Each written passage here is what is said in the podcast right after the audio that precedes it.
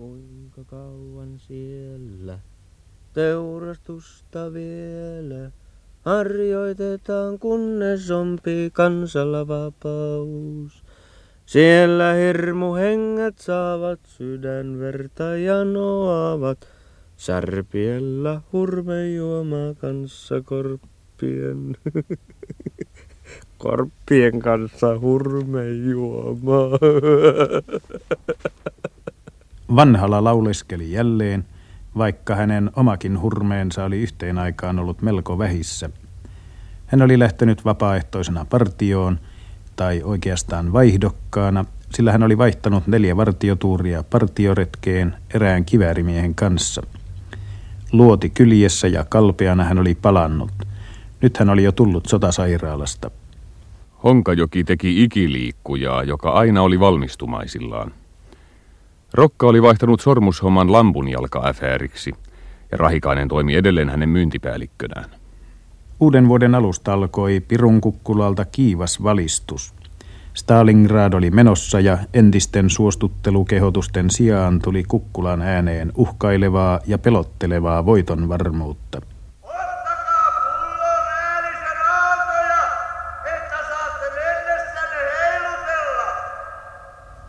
Hiljaa alkoi tietoisuus tappiosta laskeutua miesten mieliin. Kariluoto oli maasotakoulussa ja sieltä päästyään hänet korotettiin kapteeniksi. Lammiokin oli jo kapteeni.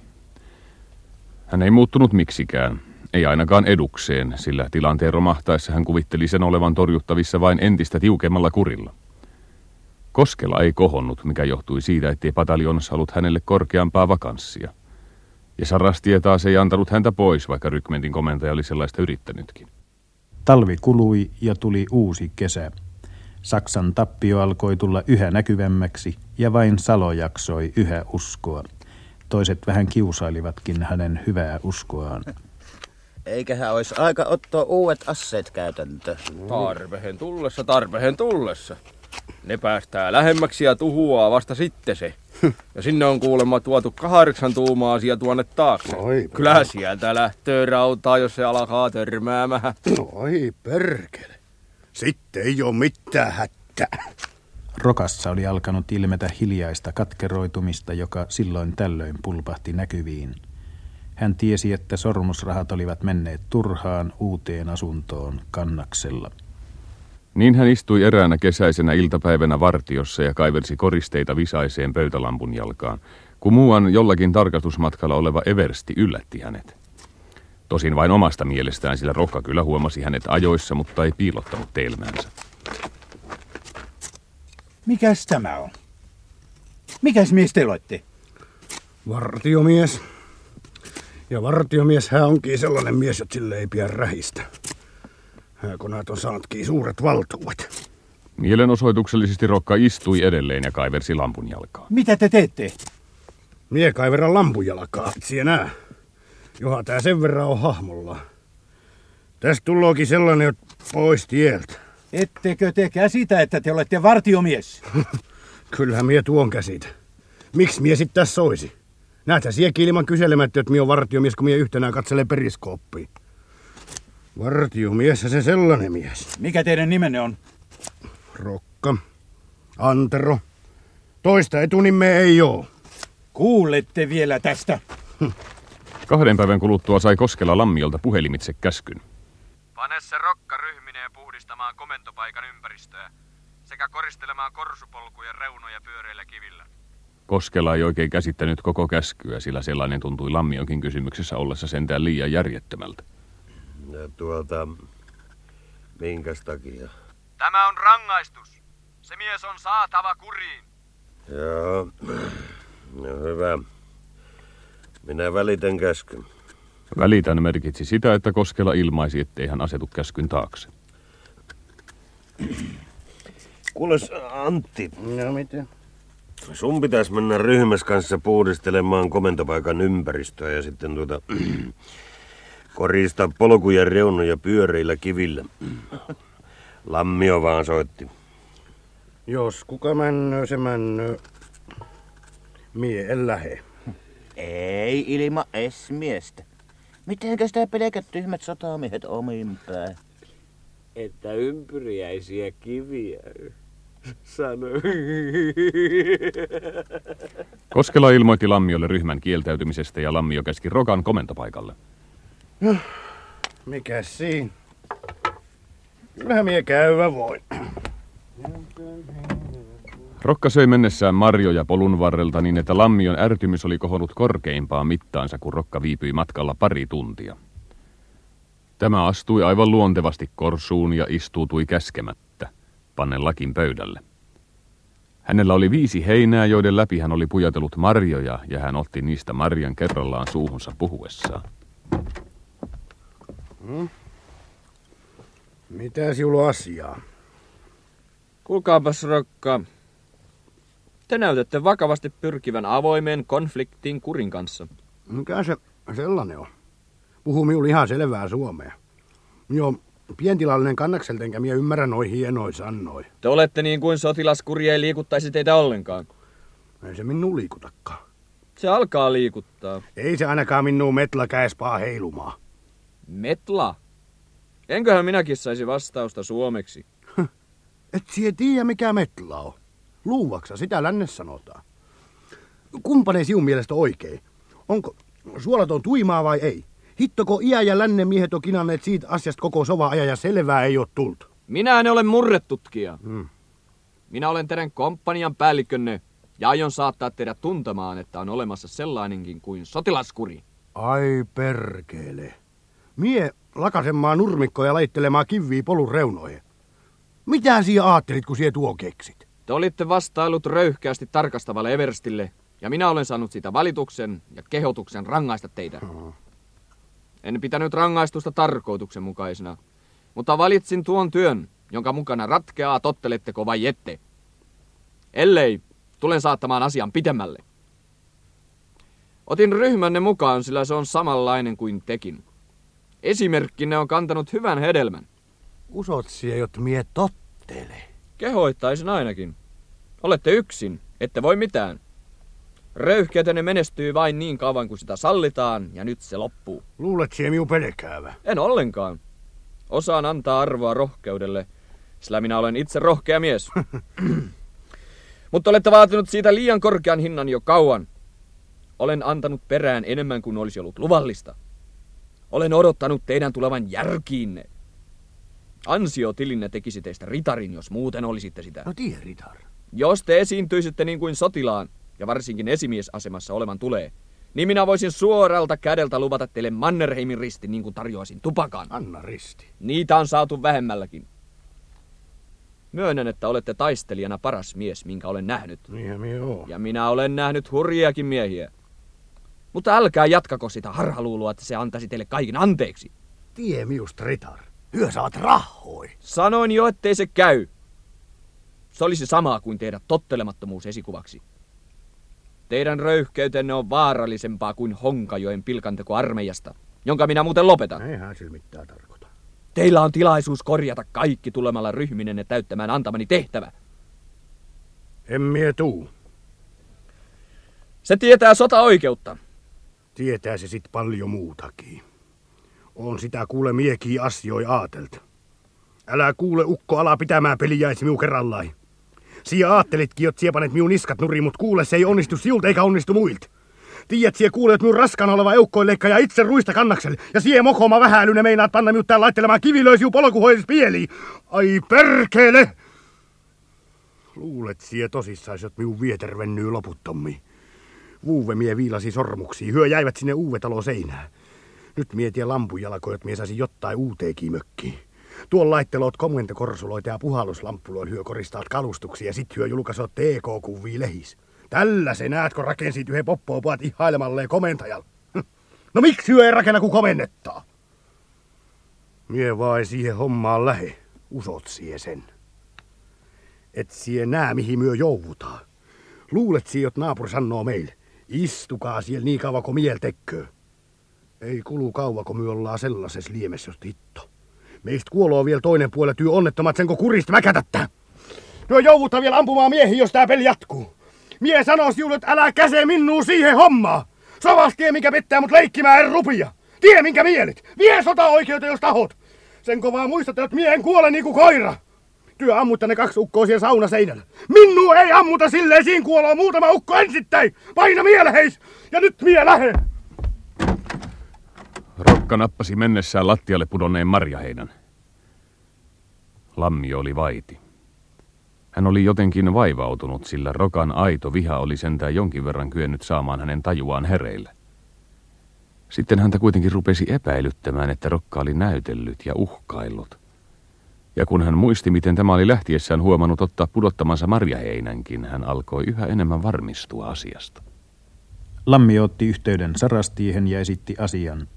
Kun Lammio asiaa sopivasti värittäen painosti, niin Sarastie lopulta suostui siihen, että Rokka huomenna kutsuttaisiin pataljoonaan ja asiasta tehtäisiin kuulustelupöytäkirja. Käytyään päivällä komentopaikalla oli Rokka koko iltapäivän äreä ja hiljainen. No, mites... Mites asia sillä kuovilla oli? No, mitä siinä? Niinhän tuo haasto niin kuin mitä sellainen osaaja. Tämän tapahtuman aikana he olivat niin sanotussa miljoona vuorossa.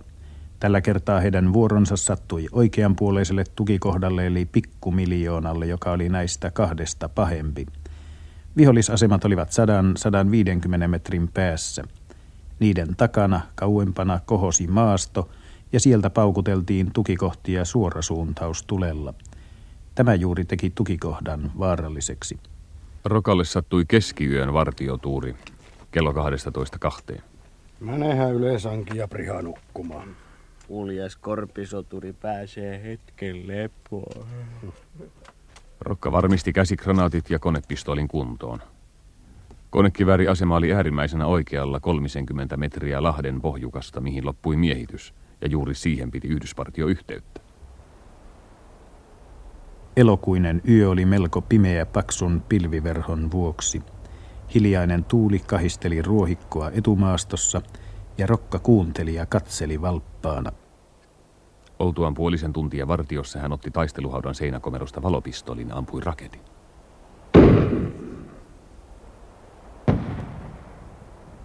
Eihän mitään erikoista kuullut, mutta rakettien ampuminen oli hänestä hauskaa. Sinertävä valo lepatti hetken ilmassa ja Rokka katsoi huolellisesti jokaisen maaston kohoutuman. Pelkkiä granaatinkuoppia, muutamia ruumiita ja taaempana hämöttäviä pesäkkeitä. Heti raketin ammuttua Rokka veti päänsä alas, sillä hän tiesi sillä olevan kahdenlaisia seurauksia. Ensin ampui nimittäin vihollinen muutaman sarjan ja sen jälkeen ampui levottomaksi tullut naapurivartiomies myöskin raketin.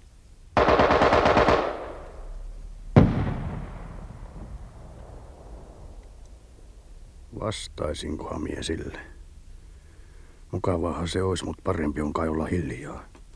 Se tömähyttää vielä suora suuntauksella. Ketä siellä on? No, omia ollaan. Meidän poikia. No, yleensäkin ja Priha onkin jo lähtenyt. Niin, män. Mieko päästi pojan nukkumaan. No, terve. Terve sinulla. Miesten mentyä kehitteli Rokka hetkisen vanhaa suunnitelmaansa vihollispesäkkeen räjäyttämisestä.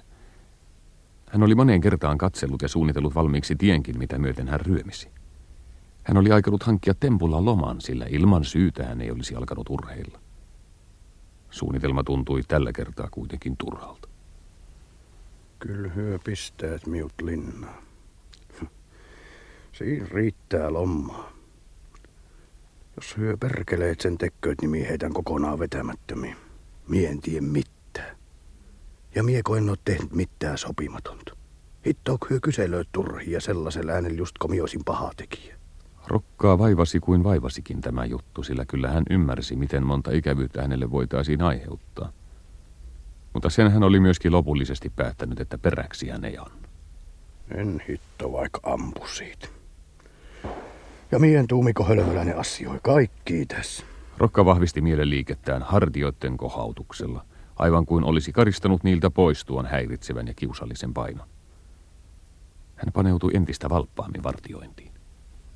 Tosiasioita olivat vain yö, kahiseva ruoho, naapurivartion liikkeestä aiheutuva rahina, vihollisen puolelta kantautuvat äänet sekä silloin tällöin kajahtelevat laukaukset. Rokka painautuu nopeasti haunan seinämään kaivettuun sirpalesuojaan. Uusi granaatti iski kymmenkunnan metrin päähän. Sirpaleet surrasivat ilmassa ja tupsahtivat penkkaan. Ammunta jatkui harvakseen viitisen minuuttia. Rokka nousi kolostaan ja ampui raketin.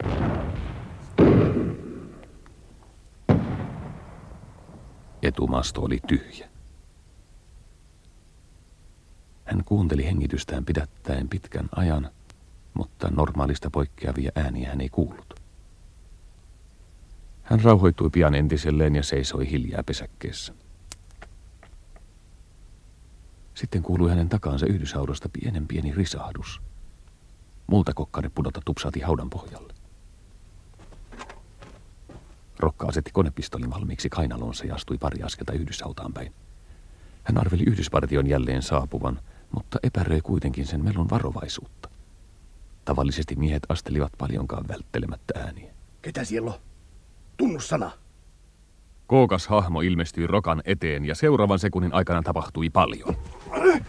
Rokka aikoi ampua heti, mutta äskeinen ajatus Yhdyspartiosta aiheutti hänelle kalliin sekunnin kymmenyksen menetyksen. Siitä silmänräpäyksestä lähtien Rokka oli selvillä siitä, mitä oli tapahtumassa. Hänet aiottiin viedä vangiksi. Rokka ei alkanut tapella konepistoolistaan, jonka vastustaja oli työntänyt syrjää, vaan tarttui puolestaan vastustajan pistolia pitelevään käteen vääntäen sitä sivulle. Apu! Hälytys! Partio haumas! Huutaessaan hänellä oli jo vihollinen sylissään. Ja tämän takana näkyi toinen. Onneksi hauta oli niin kapea, etteivät takana tulevat päässeet heti ohi, vaan jäivät Rokan sylissä olevan miehen taakse. Rokka tiesi, että niin kauan kuin tämä tilanne jatkuisi, häntä ei voitaisi lyödä eikä ampua. Miehen pistolia pitelevä käsi oli tiukasti Rokan kainalossa. Partiomies! Apu! Veivo! Rivätä sytä! Rokka oli selvillä siitä, että pian oli uskallettava. Takana oleva mies nosti jo konepistoliaan ilmaa lyödäkseen Rokkaa toverinsa pään uhallakin. Rokka hellitti miehestä ja tartui tämän oikeaan käteen ja riuhtasi pistolin itselleen. Mies löi häntä vasemmallaan, mutta osui vain olkapäähän. Rokka ei voinut ampua, sillä pistoli oli väärinpäin hänen kädessään, mutta isku, jonka hän suuntasi miehen kasvoihin, sisälsi koko hänen puolustautumisvimmansa voiman. Samassa Rokka sysäsi miehen toverinsa päälle.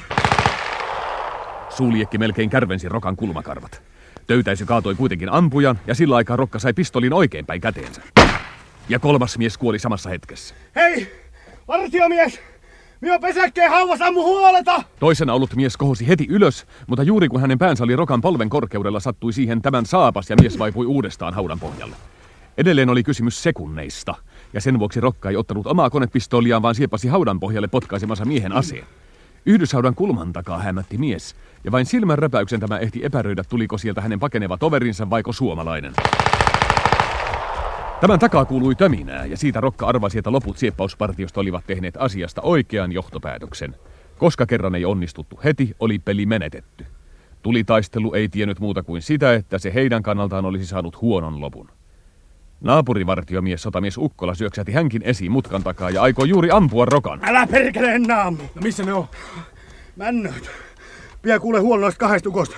Tai toinen kuole varmaan jo. Mut toinen sai senko saappaa. Täällä tapaa niitä myötä vangi. Rokka paineli pakenjoiden perässä, sillä häntä pelotti se, että Yhdyspartio törmäisi näihin haudassa. Miehet ehtivät kuitenkin ajoissa tiehensä. Kaislikko vain kahisi järven rannassa ja Rokka saatteli heitä muutamalla sarjalla.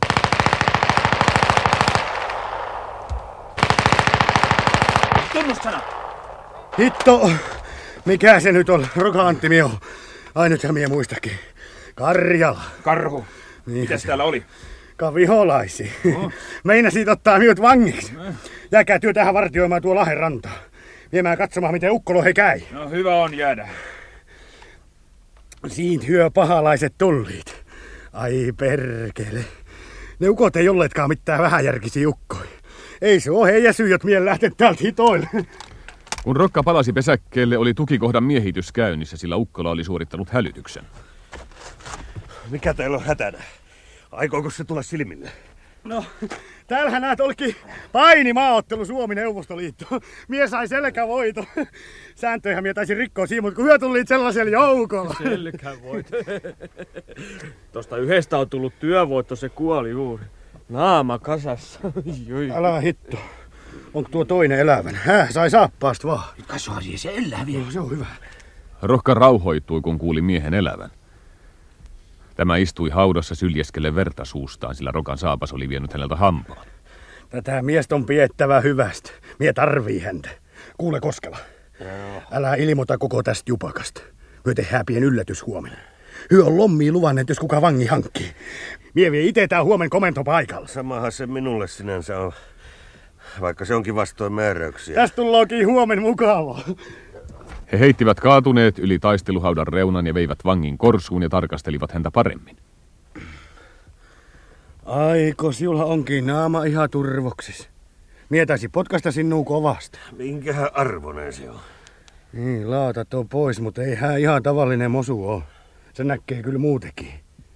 Otahan siellä, kun mie tuo sinulle vettä. Niin, upseeri se taitaa olla. Vanki tarkasteli kiinteästi Rokkaa. Ehkäpä hänen mielenkiintoaan herätti se hurja vimma, jolla Rokka oli puolustautunut. Kenties hän harmitteli sitä, että oli sattunut iskemään liian kovaan palaan. Kyllä se tavallista arvokkaampi mies on. Ei sitä siappauspartiohon ketä tahansa valita. Niin, ei niin, ei. Ota, kuule tää riepu ja kasta se kylmää vetteen. Vota, vota. Hauva sillä suutais. Katsohan sieltä tällä viisi, minä näytän. Rokka hoivaili miestä, joka ottikin avun vastaan, joskaan hän ei tainnut juuri kiitollisuutta tuntea. Ja sitten haettiin naapuritukikohdasta venäjän kielen taitoinen mies ja vankia ruvettiin kuulustelemaan. Ну, как твое имя? Как твое имя? Говори. Баранов. А чин? Я... Я солдат. Hän sanoo olevan sotamies, mutta kun mie ei häntä usko. Hmm. Не солдат ты. Выше у тебя чин. Офицер, что ли? Ну, говори. Kavari. Kapitaan. Ah, kapteen hän on. Niin, no sitähän mie aatteli. Mitähän se kuovi tästä huomen sanoo? Кто был начальником вашего отряда разведчиков? Я А Сколько у вас войск на этом участке фронта? не знаю. Знаешь. Знаешь, говори. Я не знаю. Меня командировали сюда начальником только этого отряда. Обстановка мне неизвестна. Eihän kuulemma tiedä paljonko heillä on joukkoja. Mutta siinähän valehtellaan. Niin. Hän oli heidän partiojohtaja. Kysy häneltä, minkä tähän hyö epäonnistuit. Kun eivät saaneetkaan minua vangiksi. А почему ваша попытка не удалась? Вот этот человек услыхал наше приближение и повернулся к нам. Sie olet kuulemma kuullut heidän tulossa ja kääntynyt päin. Ei se kuule siitä johtunut. Sano hänelle silviisi, että se johtukin siitä, kun mies satui olemaan vartios. Mutta sano silleenkin, että hyö olit hito hyvästä suunnitelleet se asia. Sano, että mietijän kaikki, mitä hyö aattelit. Hyö on kytäneet monen monta yöt, miten yhdyspartio kulkoo, ja sen varraa hyö kaiken perustit. Ensi hyö ampui tykkilöilöt vartiomiehet männööt suojaa. Sen aikan hyö ryömiit kaislikkoa myöten. Märkähän tuo vieläkin. Sitten hyö kuvitteli, että vartiomies luuloo yhdysmiehiä tuleva. Mut kun mie ain epäili. Itse mie ajattelin mennä sammaa kaislikkoon myöten hei puolelle. Siksi mie epäili heitäkin. Kuule Koskela. No. Muistat siihen, miten mie sanoi, että rantaa on pantava vartiopaikka lisää? Niin, kyllä minä sen muistin, joo. Kuule, si oot järkimies paranohvipoika. Mie keitä siul saikkaa. Aamulla kun ei enää kukkaa nuku, niin mie soitakin siul jokkantiin. Sitten me mennään yhdessä komentopaikalla. Hyötekö meillä molemmilla kuulustelupöytäkirjat? Jokkantiin ja jokkantiin ja jokkantiin. Rokka oli iloinen kuin peipponen. Hän hyräili teitä keittäessään. Ja kun hän alkoi juoda sitä vankisan kanssa, hän pajatti jatkuvasti kaiken maailman asioita, joista toinen ei ymmärtänyt mitään. Ja viimein tee oli juotu. No niin. Maistuiko se siul? Mi- miusta se ainakin oli hyvää. Oh, käyhän. Kuule siekin siihen nukkumaan. Nukkumaan käy. Mm-hmm. Niin ollaan aamulla virkeet, kun mennään upserlohette. Kapteeni Baranov paneutui pitkäkseen, mutta ei nukkunut. Rokka sen sijaan nukkui, kuten ennenkin, yhtäkkiä kylkeään kääntelemättä. Kipinävartio piti miestä silmällä ja kaikki aseet otettiin pois hänen ulottuviltaan. He tiesivät kyllä, että vanki oli niitä miehiä, jotka eivät jätä pienintäkään mahdollisuutta käyttämättä.